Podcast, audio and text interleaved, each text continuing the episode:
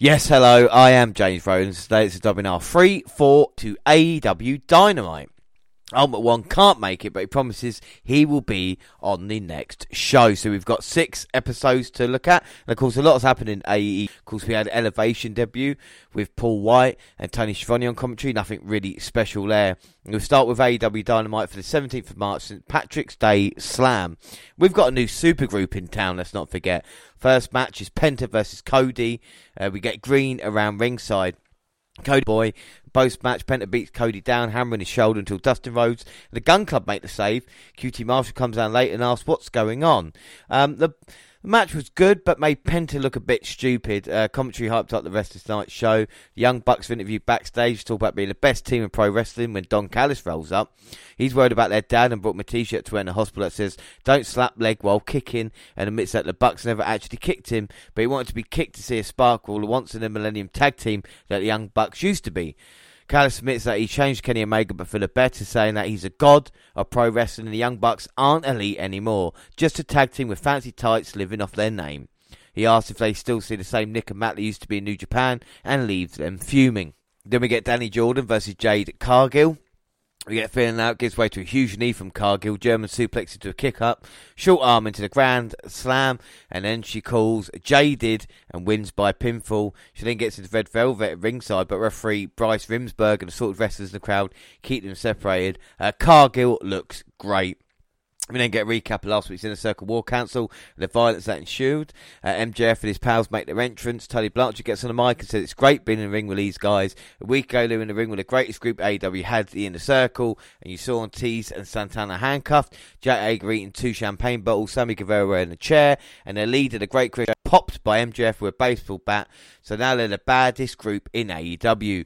When you climb the mountain, there's no place. You're the pinnacle of this sport. They'll take every Premier Championship this great sport has to offer, and as the pinnacle, they'll take what they want. And right now, they want Chris Jericho's locker room. But before they take that and everything else Jericho holds dear, he's got a little heartwarming message for him. He's better than him, and he knows it. Well, the pinnacle is here, and I've got a feeling War Games is to come. This is a good promo. Look forward to the Inner Circle's revenge, though. And back from commercial, Matt Hardy gets an inset promo where he talks about how money holds his stable together. The more money they make, the more money he makes. Then Bear Country, Bear Boulder, and Bear Bronson and Jurassic Express, Jungle Boy, Jack Perry, Luchasaurus, and Marco Stunt versus Butcher and the Blade. Uh, and Matt Hardy in Private Party. Stunt tags in on Bear and beats on Isaiah. Hardy cuts him off in the corner. Private Party hit Gin and Juice. Matt tags in corner for it, drawing Marco up. Twist of fate, and it's over. The Hills win.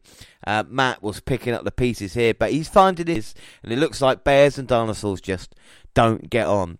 Uh, we see Eddie Kingston, Jon Moxley cut a promo backstage somewhere. Mox said he's not in a good mood, and just because he got burned, lacerated, handcuffed, and beaten to a bloody pulp, he's going to war again to take care of his real problem, the Good Brothers. Everybody loves them, hey, but he doesn't like them at all. These guys are champion all around the world, but this ain't Tokyo. It's not the Impact Zone. This is their place, and it's real simple. They're cowards, and a coward dies a thousand deaths, but soldiers like him, Mox, only die once. And as CM Punk's promo at this moment in time. We see Christian Cage interview backstage. Offers a little bit of a rant. There's a term in the wrestling business for a guy who busts his ass more than they're called a workhorse. And if you've ever been in a locker room, you know his reputation for making wrestlers level up. But he's not a workhorse. He's the workhorse. And the second he wrestles for AEW, you're going to remember that real quick. He's ruffled some feathers coming in. Folks worried about him taking spots. The only spot he's concerned about is Kenny Omega's spot. Kenny scooped his time last week, but he's not mad about that because he scouted Omega out. And he knows he has to get some wins first.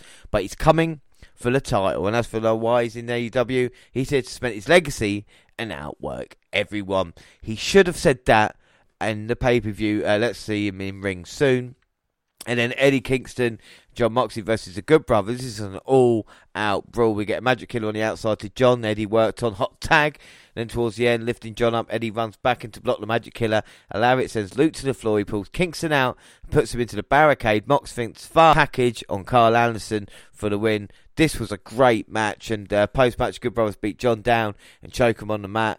Enter Kenny Omega strutting and carrying a chair, accompanies Don Callis as usual. He sets chair up in the ring. Don takes his blazer off, takes a seat. Eddie returns and shoves Omega over. The Good Brothers and Kenny put the boots Kingston. Magic Killer. They wrap the chair around Eddie's legs. Mox tries to save him, but Kenny puts the boots to Mox and they pillmanize the leg. The horse collar Mox with a chair and hold him down, but the Young Bucks make the save. Kenny himself gets on the second rope, but the Bucks get this way and beg him to leave the ring. Moxley rolls out while they're bickering, and finally the Bucks are sick of talking sense into the friends and go to leave. Kenny shoves Matt Jackson and tries to get two sweet out of them, but the Bucks aren't having it and Moxley returns swinging the chair like a madman. The Hills run off and he collapses from exhaustion of it, while ringside doctors need to hold Eddie Kingston back to keep him from trying to hobble his way to help his pal. I'm kind of waiting for them just to take Moxley out at this point because I know, of course, Renee is uh, pregnant and, I'm off. Uh, but it'd be interesting to see with the Eddie Kingston storyline now and where they're going with the Bucks as well. But back for commercial, Tony Schiavone interviews Sting and Darby Allin. Allin said he won the TNT Championship in November of last year and he only defended it three times. It's a joke.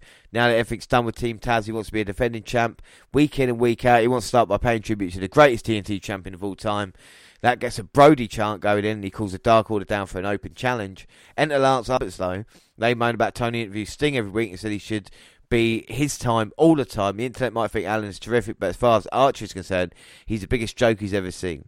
He says Sting knows him and winds of change are coming, and Tony can't bet realise you don't play with fire. Lance is the biggest, baddest son of a bitch around, and he'll twist it up and shove up their rear end. So leave, and Tony tries to restore order, but enter Team Taz. Taz tells everybody to slow down, but Brian Cage takes the mic and says he has something to say to he shows up like some hotshot and sticks his nose in the business week after week. And after all, back and forth and physically and damn this street fight in the business. He respects Sting and warns to come out here and look him in the eye to eye and tell him Ricky Starks he's wrong and he's still the icon. Taz and Starks yell at Cage and he storms off, then following after. Uh, we'll keep an eye on Cage and Team Taz, but this was the start of something, I think. We then get a video package where Scorpio Sky talks about wanting to be the face of the AEW and get rejected time after time. Hey, won't be stepping stone, hurt people to do it. So be it. And then Angelico versus Rey Fenix. Insecurity gets a super kick, gets a roundhouse kick, and they fall into each other. Test strength, pop up into a crucifix driver. Fenix is ready to end it with a Fenix driver. Uh, Fenix is awesome, there's no doubt about it. Not since Rey Mysterio I've been so impressed with a high flyer. Um, Miro's interviewed backstage says Chuck Taylor's really sweetened the deal by offering to be his butler for life, but he's moved on and he's got better things to do. Kip Sabian rolls up and says he hasn't moved on because they ruined his wedding. Miro isn't upset. Miro tells him the worst thing for his career is having your wife at ringside, and when the bell rings, he doesn't care about anything except his destiny to win and eventually be world champion. Kip says he wants that too, and Miro says they're still pals outside the ring. It leaves Kip telling the interview to accept the challenge. Um, this looks like a split is coming. Miro looked great here. And then we see the uh, Dark Order interview somewhere, and Brodie Jr. tries to accept the challenge, but Evil Uno stops him. They discuss amongst themselves who should answer and quickly decide John could get the shot. Yes, I cannot wait. Uh, and then we get the footage of the Pinnacle taking over the Inner Circle's dressing room. And then the main event is Dr. Britt Baker, DMD versus Thunder Rosa, unsanctioned, lights out, anything goes, falls count anywhere match. Um, I mean, this is the thing, isn't it? And this got a lot of talk in AEW about being the main event and how great it was. But this is what women's wrestling is, and AEW needs to have more than one women's match on the show and to have more than one main event of Dynamite. You know, can they main event a pay per view? This is the thing. This kind of feud kind of really heated up now because of matches like this. You know, beforehand we got talking about great feud, but feuds are only there if they actually mean something and they deliver great matches, and this is what it was. And there was so much going on. We're abroad to start, so much. Um, Big spots. We see Rosa bleeding after a stomp to the steps. Baker suplexes Rosa into a pile of chairs in the middle of the ring. We see a ladder introduced, and we see it drop kicked into Britt's face. Um, Rosa picks up the ladder and chokes him in the corner, wedging it into place. Uh, again, another drop kick, and then Britt is bleeding from the uh, forehead as well, slowly dragging herself off. She's busted wide open. Like we've seen a visual of Britt Baker bleeding. It's absolutely unbelievable. Uh, we see an avalanche Death Valley driver into the ladder. Fucking hell. Um, we see Baker DDT her onto a chair off the ropes. and then stomp into a chair, but somehow Thunder Rosa kicks out. It's unbelievable. We see the purple eyeliner, the crimson mask, then the smirking, and then the bloody bit. Put hands her a bag of tacks. Uh, she kicks the chairs out of the way to make room and dumps the tacks in the middle of the ring. Forearm to stagger Rosa. She backs off, hooks a leg, reverse kick. Rebel comes into the crutch, but Thunder cracks her over the head with it. Um, powerbomb into the tacks, but somehow Baker kicks out. Lockjaw into the tacks. Rosa reverses the pin into the tacks. Stop the damn match. Uh, most punishment in a match. Britt, I think the award for Johnny Gargano award is there at the moment. Britt screaming and agony, wiping blood, desperately for the ropes and pulls herself to the feet.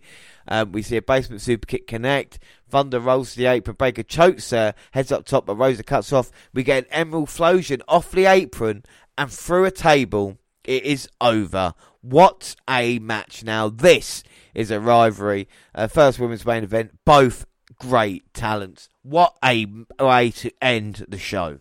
Move on to the 24th of March. The show opens with the intro video Kenny Omega versus Matt Sydal. Justin Roberts makes his money with Kenny's entrance, there's no doubt about that. And Kenny Omega wins by pinfall with a one winged angel. It's really nice match, so they should maybe had more success in his career. We see the Dark Order interview backstage, and John Silver flexes show how ready he is to fight Darby Allin. They do a bunch of fake coffin drops, show he's learned to evade it, and then Hangman Page chats with him one on one. Silver says he's not nervous, and Page says the Order will love him. No, this is brilliant. And then Hangman Adam Page uh, beats Cezar Bononi with buckshot. Page celebrates with beer on a stage. They're keeping Page on our minds. This is an okay match, but uh, Bononi's still green. We see Lance Archer cut a promo for a broken down warehouse somewhere. A lot of broken down warehouses AEW own, I guess. Uh, he gives Sting credit for making him the wrestler he but it's his time now, and if people don't give him his due, he's going to kick the house down around them. Tony Schiavone interviews Britt Baker, the MD, on the stage. She calls the crowd disrespectful and dumb, just like Thunder Road. Be thanking her every day for letting her be a part of history. She says she's never seen more clearly than she did when blood was flowing in her eyes last week. And Tony Khan looking to sign every legend out there when he's got the right legend under his nose. She put AEW on the mat. Uh, she was saying it took Mick Foley 25 years to become a hardcore legend. She did it overnight. This is Britt's bite bomb. She is number one in AEW, and those three letters in AEW come second to DMD. Absolutely brilliant. And then Christian Cage interview backstage with Dante Martin and Varsity Blondes. Christian is giving advice, and Frankie Kazarian rolls up to yell at him for not having time for an old friend for a reason that he's just giving him shit. But he also wants to know when the work part of outwork everyone starts. Kay says he knows just how good Frankie is. The work starts next week when the two of them have a match. And speaking of Varsity Blondes and Dante Martin, they had a match next versus the Pinnacle, Cash Wheeler, Dax Harwood and Shawn Spears. Harwood hits a brainbuster of Martin and the Pinnacle go into quick tags and double teams. young guys started strong, but after a regroup, the Pinnacle took control and then won by pinfall with a Death Valley drive onto Dante Martin. Uh, Post match, they attack Pillman, and then Wheeler gets in on the mic. He says the Pinnacle isn't just a name, it's not just a group, it's a family. And they live and die for these men. Dax calls Santana Ortiz out, as this is a professional wrestling show. If you need to know where you stand in pro wrestling, you come to AEW and see the Pinnacle. MJF gets on the mic then and says he expects Jericho will be back breaking the walls down by now, but he's breaking his chairs at home. He knows Chris won't come out because he's terrified of them, and Tony Schiavone takes issue with that. MJF gets in his face and pats his down. Friedman colludes by saying that you're in the Pinnacle, you're always on top. We wait for the inner circle return, and Taz, Team Taz cut a promo from somewhere. Uh, Taz says there's no issue between them and Brian Cage, and he apologised for last week, make sure it was all good between them. Um, QT Marshall was interviewed on the stage. He said everybody thinks he's frustrated. Cody Rhodes talking the value of doing the work, and nobody in AEW besides Tony Khan himself has done more actual work than him. He knows they've thrown him into bones pay per view appearances, bunkhouse match, but he's stuck being Cody's friend to most people, and he's not going to deny he is his friend. But he wants to get out of his shadow by having an exhibition match against him next week. Enter Cody Rhodes' arm in the sling. He said he feels his angst, uh, but he will accept the challenge. They shake hands we go to break. And then we get the Laredo Kid Lucha Brothers getting an inset promo where they say they're going to win and come for the tag team titles. It's Brandon Cutler and the Young Bucks versus the Laredo Kid and Lucha Bros. And uh, the Laredo Kid and Lucha Bros win by pinfall with Spanish Fly from Kid on Brandon Cutler. A bit of a surprise the Bucks lost, but that Cutler was there. A PAC is injured, but should be back soon to have the title match. Let him and Rey Fenix won at the pay per view. Uh, Post match, Kenny Omega comes out of nowhere and blasts Laredo Kid with a microphone and smashes him with the title. Takes another mic from Don Callis and says he's having vivid flashbacks to Fight Fest in 2019 and asks what happened. Three years ago, they all had the choice, a 12 year friendship. He would have liked it to call it family. What did he choose? Did he stay at home with the people that loved him? Did he go to greener pastures with New York? Where did he choose? He never chose AEW. Chose the Young Bucks, vision A create together. He chose them and they never chose him back. Sure, Don Callis come off a little abrasive, but he's going to give the Bucks one more chance to throw up the two sweet. They walk, Kenny says they're done, and Lucha Brothers attack, double stomp package pile driver. The Good Brothers come out and help him make get his feet, and he gives a weak thumbs up, bleeding from the mouth. Uh, looks like the Good Brothers are Omega versus Bucks, but they need a third man. Who can they get that from? We get a Jade Cargill video package promo where she calls Velvet out. Brandi and Cody Rhodes get a video package hyping up a new reality show they're doing on TNT.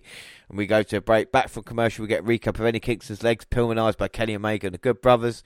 Eddie gets on the mic and says, Yeah, something's broken, but this isn't New Japan. They're going to pay for this where he and Jon Moxley come from, you take one out, and one of yours gets into the morgue. He gets excited and tries to stand, but Moxley gently takes over and says there's a war on the streets of Jacksonville. And where these young bucks, he doesn't know them or like them. He doesn't play game, but he owes them one after last week. He doesn't like owing people stuff, and he doesn't want to be part of the Bullet Club melodrama. But they're playing with live rounds, and they better be willing to get their hands dirty. There is your third man. We get Nyla Rose versus Tay Conti. We get Beast Bomber first. Uh, Nyla blocks the pin. Conti gets out. Hamstring kick. Soul butt. Rose with knee lift. Fireman's carry. Tay slips out and hits a roundhouse kick. Running knee in the corner. Another one. Hammerlock. Hammerlock. And then the DD Tay for the victory. And Tay's building a lot of momentum and has Dark Order behind her. She just has that wide open look we quite like. Not a bad match. They did get lost before the end. And post match, Nyla goes for the Beast Bomb, but Hikaru Shida comes down where Kendo Sticker wallops her. She beats Rose, but Buddy comes down and whips Shida and Conti. So we get a match and a story. Maybe they are building the women's division a little bit. Matt Hardy comes down with Butcher and a blade in tow and says that the women's elite was a sham because if Bunny wasn't in, the talent in the Hardy family office is not going to be overlooked anymore. We get video package, recap of the issues between best friends Miro and Kip Sabian. Commentary hype up next week's show and we get yet setting up a match with Matt, Mike Sydal on Dark Elevation. And then our main event is for the TNT Championship. Darby Allin versus John Silver. Headed up top, Allin knocks him down and hits a coffin drop to the floor to wipe out the Dark Order. Big and screw when he comes back. Silver with him. Argentine backbreaker rack. Avalanche Argentine powerbomb, but the cover's too close to the ropes. Strowman into the centre ring. The meat man calls for it, but Darby reverses a Brodie bomb, and with the Yoshi Tonic retains the AEW TNT Championship. I mean, forget about sides. These two young guys put on a hell of a show. AEW wouldn't be wrong to use these two as the backbone of the company. Allin's a great talent, of course, the Open Challenge, but John Silver just so goddamn likable, and that's so hard to come by with baby faces in wrestling. Uh, Post match, Matt Hardy pops up to attack Allin in the ringside area, floods with bodies. Darby dives on Hardy before heading up the ramp to stand tall with Sting. Um, I mean, Dynamite had three really good matches, and commentary was great. JR might have just sussed it. Up next, AEW piggybacking off Mania have announced their first house show ever for the 9th of April. The idea they're going to go live on the uh, 7th of April as well. Uh, the reason is is because uh, WrestleMania is going to be so close to um, AEW is thinking people will travel across to the live show to watch a bit of live wrestling. Obviously, SmackDown will be taped. It's not a bad idea, and we've seen AEW. They love mentioning WWE you know, when it comes to you know certain things as well, even with the Kenny Omega promo and, and certain things like this. So, that, why not piggyback off the biggest company in professional wrestling? You know, it makes look at what they do at WrestleMania weekend with all the other uh, little companies as well. You know. We move on to our third episode, March 31st. The show opens into the intro video, and we get Christian Cage versus Frankie Kazarian. I'm interested to see how Christian performs. Of course, Frankie is a safe pair of hands. Um, Frankie manages to kick out of a frog splash. Again, Christian going for the kill. Cody sidesteps. He goes for a, a crossroads as well, but decides against it and a figure four, basically playing with QT. A QT takes his time getting back inside, and cheap shot referee Arn Anderson right in the neck. I guess the match goes to a non, non-contest. Marshall goes to the stage in shock and frustration with the rest of the Nightmare family check on Anderson. A bunch of them solo, including Nick Comoroto and Anthony Ogogo, turn on Cody and Dustin and Billy Gunn, beating them down. Comoroto clutches Lee Johnson and powerbombs him over the ropes and to the stage. Suffolk spikes arm over the barricade. Uh, Nick hosses a bleeding Dustin Rhodes on the stage where the stairs been set up. He streaks Solow's shirt with blood and pile drives Dustin on the stairs. The bat smash Cody's face with a chair and step. Red Velvet runs down to make the save. QT and his boys leave. The damage done, and we go to a break. I tell you what, Cody's friends hate him. I mean, Dustin, he of course his brother had a match with MJF, QT. I mean, this feels like we went for Cody's next big feud, and actually like a go go, of course, in boxing, but I think it's way too soon to be on the main roster.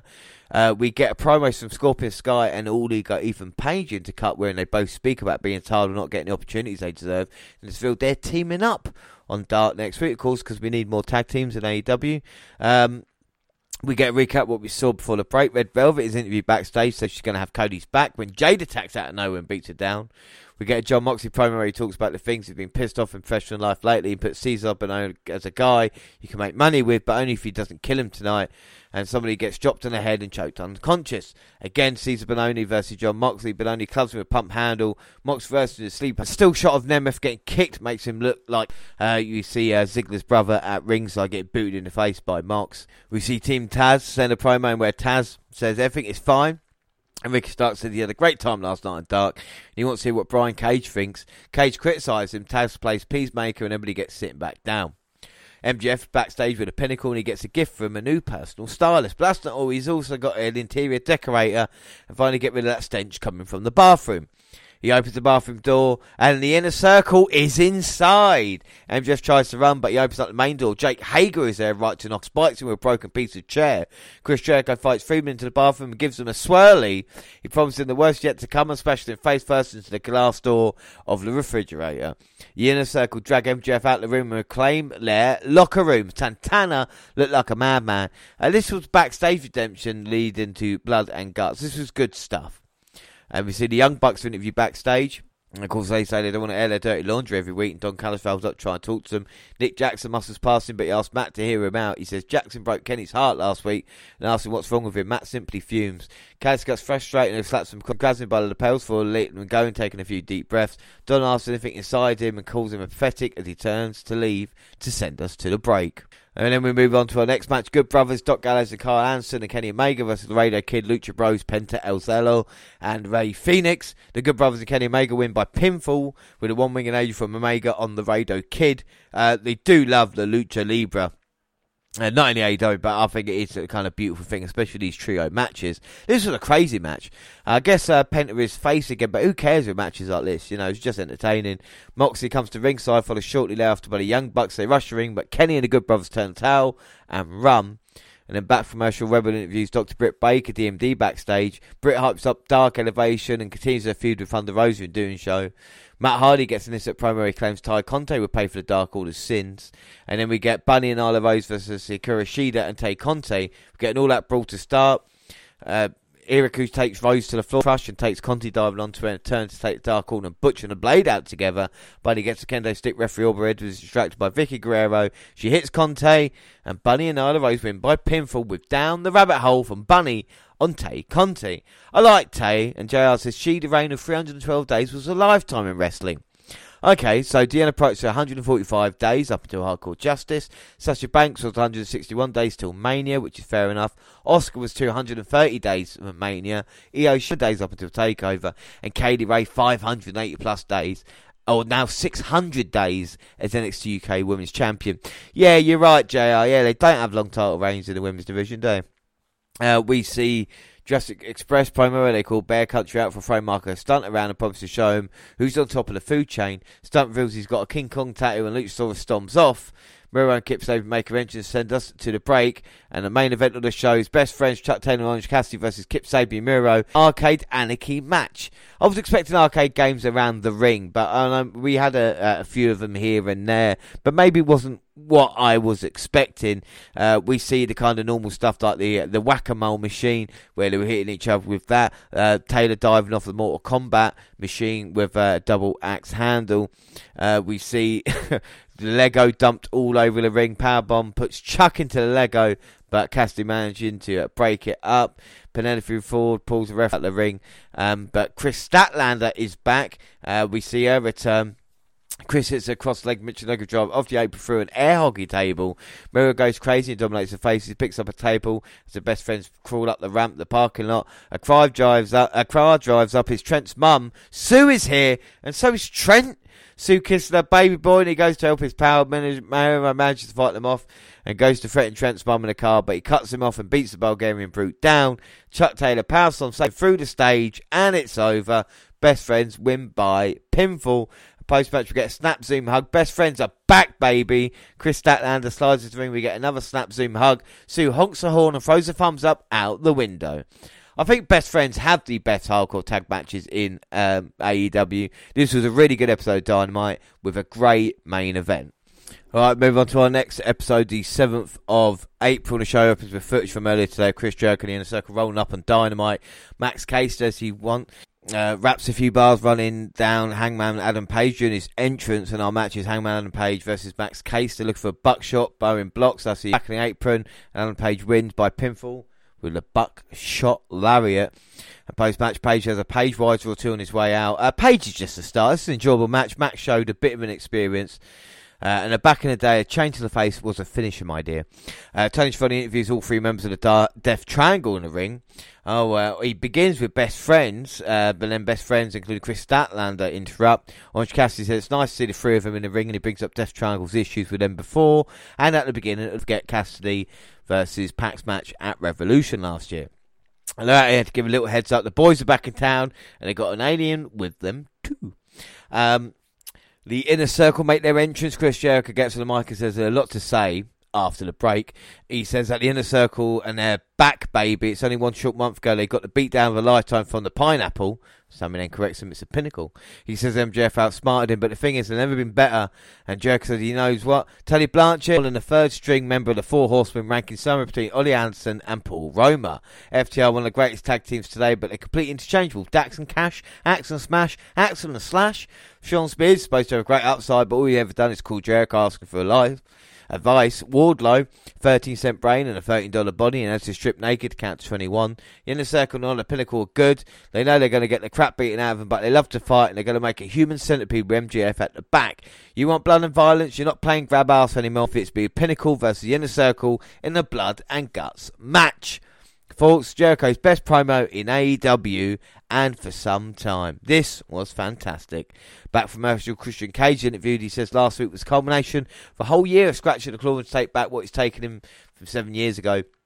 Xavier took him out to the deep water and pushed him back under, but he loved every single second. He's not like everybody else, and when you step into the ring with him, you have to bring it up a notch. And everybody in AEW but then Taz rolls up.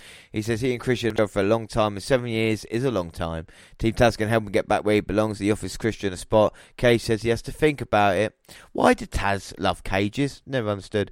We get a Godzilla vs. Kong theme video package for Bear Country vs. Jurassic Express, leading to the match. The match breaks down. Bronson is isolated Juice with the choke slam, and Jurassic Express win by pinfall with a standing moonsault from Luchasaurus on Bear Bronson.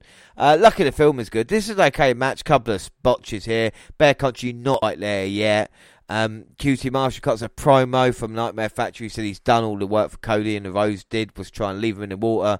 Cody plays second fiddle to Ted DiBiase Jr. and put face paint on because he knew he couldn't live up to his dad. But he cracked the code and found himself with vanilla indie midgets. But Marshall's found himself with killers. Yay! Another faction. Uh, and then Sting on stage with Tony Schiavone. It's Sting! Uh, before you can say anything, Jake the Snake Roberts comes out and tells Tony to shut his hole and asks where his little gerbil friend is at. We see illegal Scorpio Sky in the rafters. Jake talks about the definition of sanity, but Lance Archer makes his way down. Satchel Marks complain about the agenda in AEW. Sting reads his main event player and blames Jake. Uh, Team Taz are hanging out backstage, and Ricky Starks here for Brian Cage, but Taz isn't having it and accuses him of instigating. They all have to get on the same page. They have an offer on Christian Cage, and Stark says he understands. And then the TNT Championship night, Darby Allin versus JD Drake. Uh, back up top, trading palm strikes. Darby bites JD's hand and hits the avalanche. Yoshi up top and win by pinfall with the coffin drop. This is okay, but more of a dark match. Post match, Butcher and a Blade blindside Allin on the stage, and the rest of the Hardy family office joins him to continue to work him over. Bunny tells the commentary team. Sting and the Dark Order comes to the stage driven the Oz and Ty Conti starts beating the Bunny down as referee swarm and pull them apart. We get a video package up and the main event up to send us to the break. Back from Merch, Chris Jericho interview backstage, but he gets blindsided by the Pinnacle before he can answer. They drag him on stage and throw him into the ring. Despite power driver, the camera goes backstage to the Inner Circle's dressing room, where they literally have to break the door down to escape after the Pinnacle locked them in. They set the table up to the floor, but they can get act on the intentions. Mike Tyson makes his entrance. I might like Spears up with body blows and takes it down for even more punches, and the inner circle finally make the save. They run the pinnacle off and stand tall. Tyson and Jericho embrace. Okay, Tyson Jericho get on somehow now. Tell Tyson how to tear a t-shirt as well, because it really is pissing me off. And then Tony Schiavone tells uh, Britt Baker, DMD and Rebel, somewhere in the Bowsley Arena. Britt makes a case for a title shot based not on wins and losses, but on t-shirt sales and overall impact. And then Bunny versus Tay Conti. Bunny with a candlestick shot to Shida on the floor to create distraction. She blasts Conti with it, but Shida takes it back and Tay recovers. Suplex roll through hammerlock into the DD Tay Tay Conti gets the win. This was good. I like both of them, but they need development. And then the country calls hype out next week's show. And then our main event is the Good Brothers, Doc Gallows, Anderson, and Kenny Omega versus Jon Moxley and the Young Bucks. We get more bang for your buck. Anderson breaks it up. Bucks again have a momentary crisis figured out a BTE trigger. Moxley gives them a pep talk, they resolve, but again they hesitate. John comes in, underhooks, paradigm shift. He draws Omega up for a second before grabbing a sleeper hold. He lets go of it, goes for another paradigm shift, but the Bucks super click Moxley. And then Omega pings Moxley when his body is dragged over. Eddie King tries to make save, but the Good Brothers hit the Magic Killer. The Young Bucks stand conflicted in the ring while Callis and the Good Brothers help Kenny up. They draw Moxley up, and Don whispers something in Matt's ear. Super kick party on Mox. And commentary talks about the Bullet Club being back together while the Bucks turn down a Too Sweet and offer a group hug instead. And a lot of AEW fans think long term storytelling. Here you go, there you go. Moxley gets turned on again. And we have yet another faction with the Good Brothers, the Bucks, and Kenny Omega. I mean, like I said, if, if it's gang warfare you're after, AEW is definitely your place. Uh, 10th of April, we had the, the house show, which we're not going to follow because it was a house show, even though they had video and everything. That kind of didn't really make sense. And then the 14th of April, April we've got Dynamite, the penultimate episode. The show opens with the Young Bucks cutting a promo about how they chose friendship Don Callis was right when he said they changed, that they weren't hungry anymore. We get the intro video follows, and then we see Mike Tyson cut the primer backstage, and MJF interrupts him early on. He says his boys in the pinnacle are peeved at him. Tyson said he's mad at them too, and MJF tries to sell him on attacking Chris Jericho tonight, but Mike remains, remains steadfast and tells him he's the enemy. Friedman asks to be on the right side of history and whips out a blank check with his name on it, telling him to think about it. I Mike snatches it out of his hands and tears it up. Compsy hypes up tonight's show, and our first match is Death Triangle Pac and Rey Fenix versus Young Bucks for the AEW World Tag Team Championships. The match breaks down into everybody do something cool territory. Nick with a rebound, flip pile driver on Fenix. Tag back to the bastard, perching. Black Arrow Fenix holds Nick back, but he spills into the pin and breaks it up. Jackson pulls his brother into the corner, and makes a tag, running distraction. Low blow. Nick tears Fenix mask off. Super kick party. It's over. Young Bucks win by pinfall. And this was a great match, but the ref should be there just to make the counts. It's a clever ending with the mask going, but uh, the referee, come on now, just say the referee is there just to count the falls. You know, let ha- things happen. Um, Meltzer rated this as five stars uh, and said it was one of the best matches, uh, tag matches that he's seen. And my problem with this is that he only rated the wrestle four and a half stars. Now, the whole point of it is the setting. And when he gave seven stars to Omega versus Okada, the whole point was that as a, as a year long storyline or a couple of year storyline into it, into the biggest main event of the year. Now, the thing with WrestleMania, it was the biggest show at WWE every year. It was the biggest main event that they have. And the difference is, is with this one as well, both great matches, but you knew the Bucks were going to win. You knew Fenix and Pac weren't going to retain. I dare you to tell me that you knew before that at WrestleMania either Edge, Daniel Bryan, or Roman Reigns were going to win that match. It, it, it weren't going to, you know. It, that's what I'm saying, and that's why it delivered so much. So I would say if I was going to rate it myself, this would be four and a half. The Mania match would be five stars, but still a great match. He does it for a reaction, and he got one. We get the Dark Order and Hangman Adam Page interview backstage. Page says he's going to be four to six weeks for John Silver's shoulder, and Alex to cover Silver to do some rehab, and to uh, the applause of the rest of the Dark Order lads. We go to the break. Inner Circle, Mike Tyson interview backstage. Chris Jericho says he's got Tyson because he stayed relevant for 30 years and he can relate. I Mike says he's going to call it down the middle and wish Chris luck. We get Jade Cargill versus Red Velvet. Velvet lights Cargill punches early, fall away, slam into the crowd. Jade happy to take the count out, counting her abs. Velvet back up on the apron.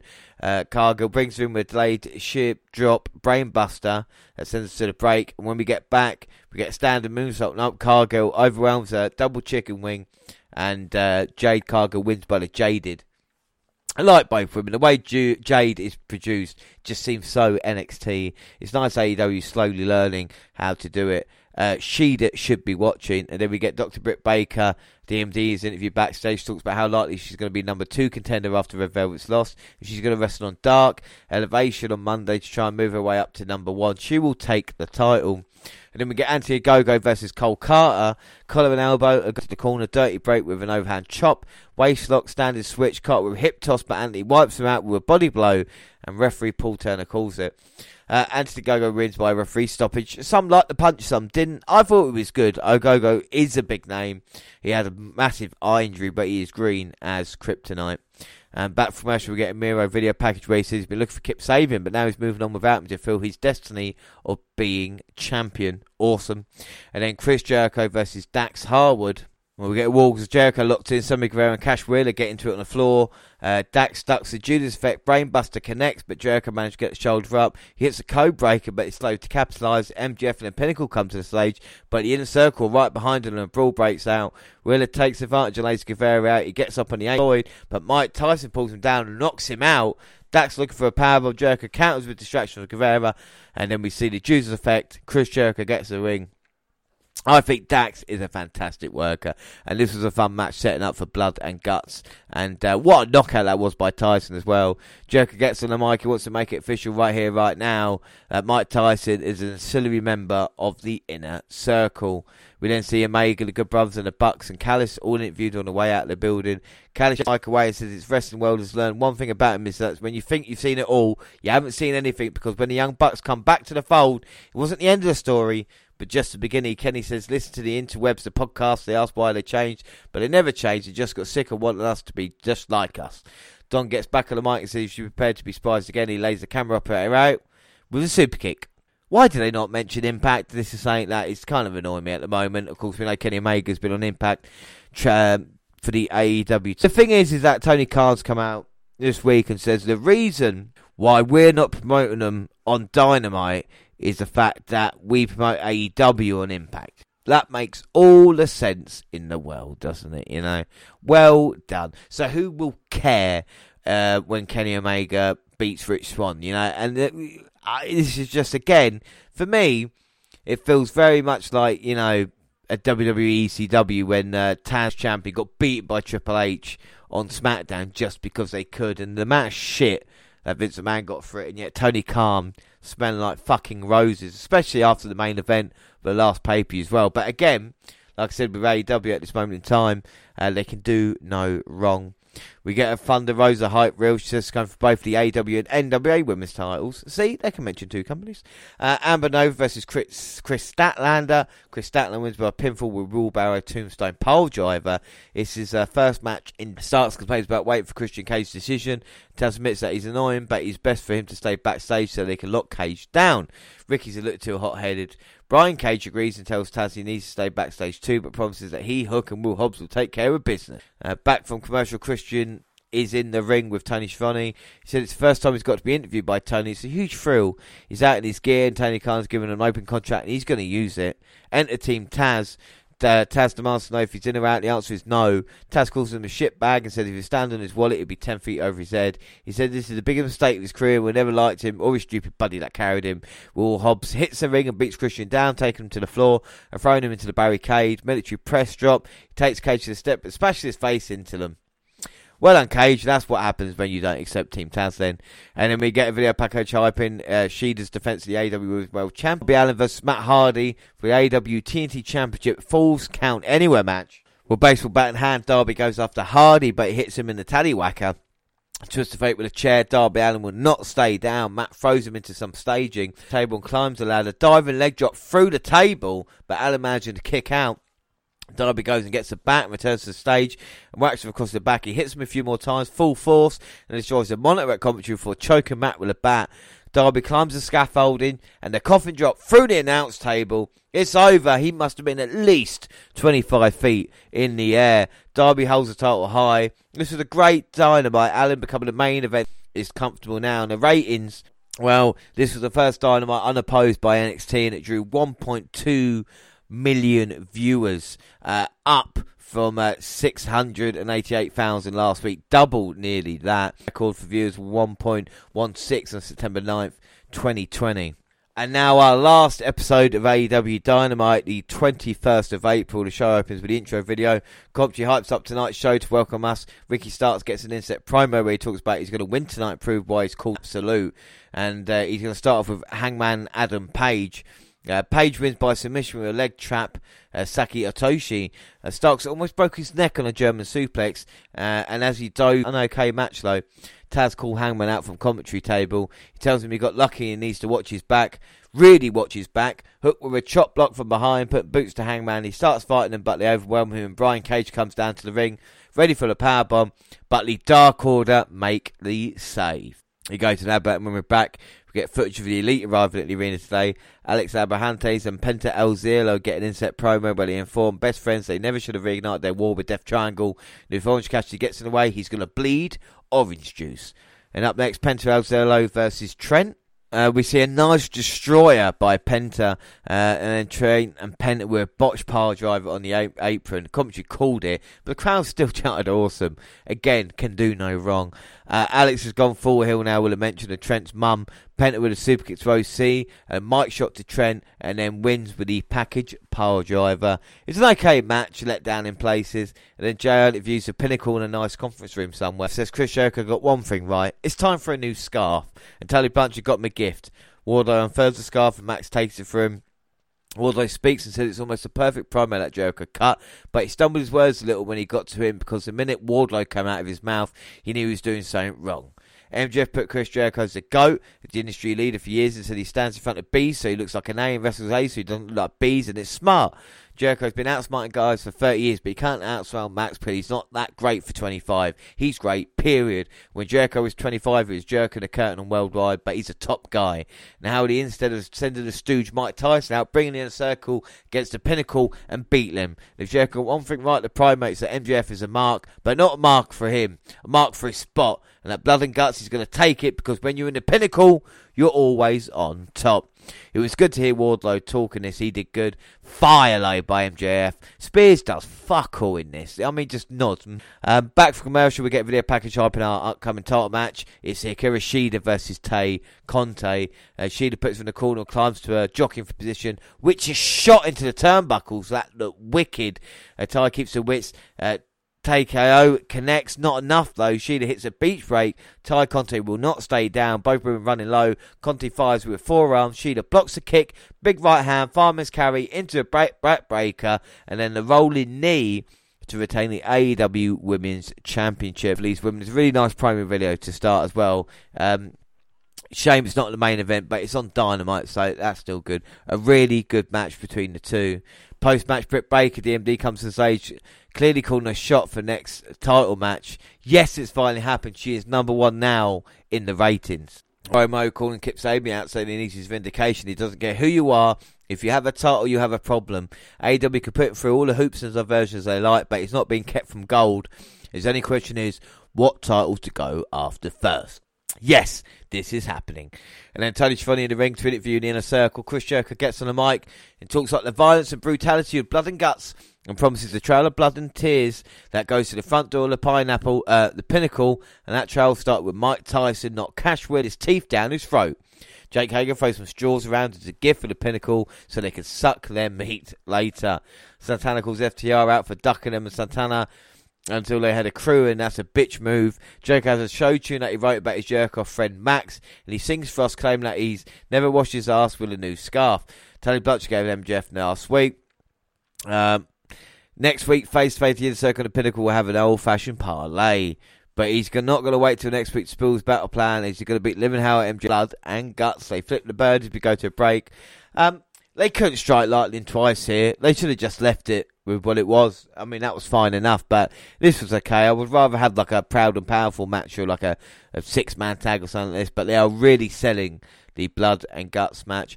Um, back from commercial, QT Marshall and the boys getting into promo. Anthony Ogogo said he's uh, hearing this dump of a country for big money, and QT said he's going to teach Billy Gunn how little being loyal to the Royals is worth.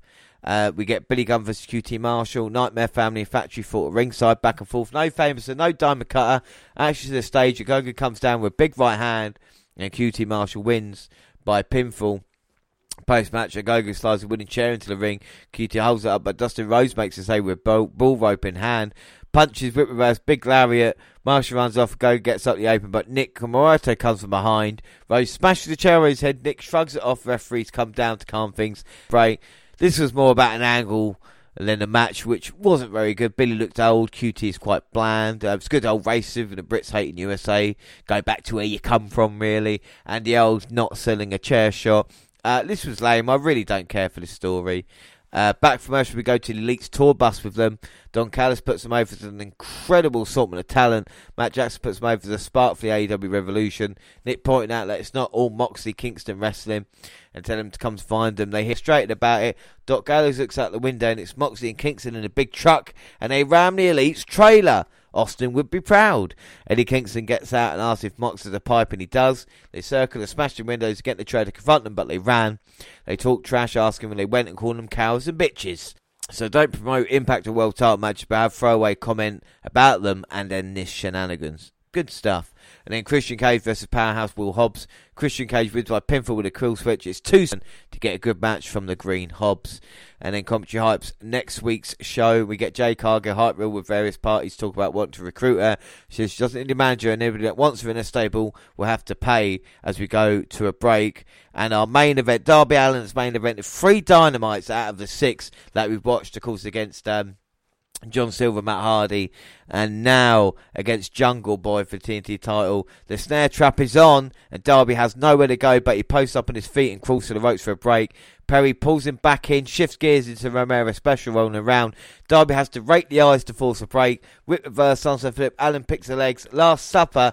And it's over. Darby Allin retains the TNT titles. Both men risk their bodies here. All you know, this is the thing. They put their bodies online. It was a great show from both men. Um, but for some reason, all matches kind of felt the same tonight. They kind of went outside for a little bit and then came back in. I don't know who was the road agents maybe laying out the matches. But then Sky and All Ego from Page hit the ring to beat both guys down.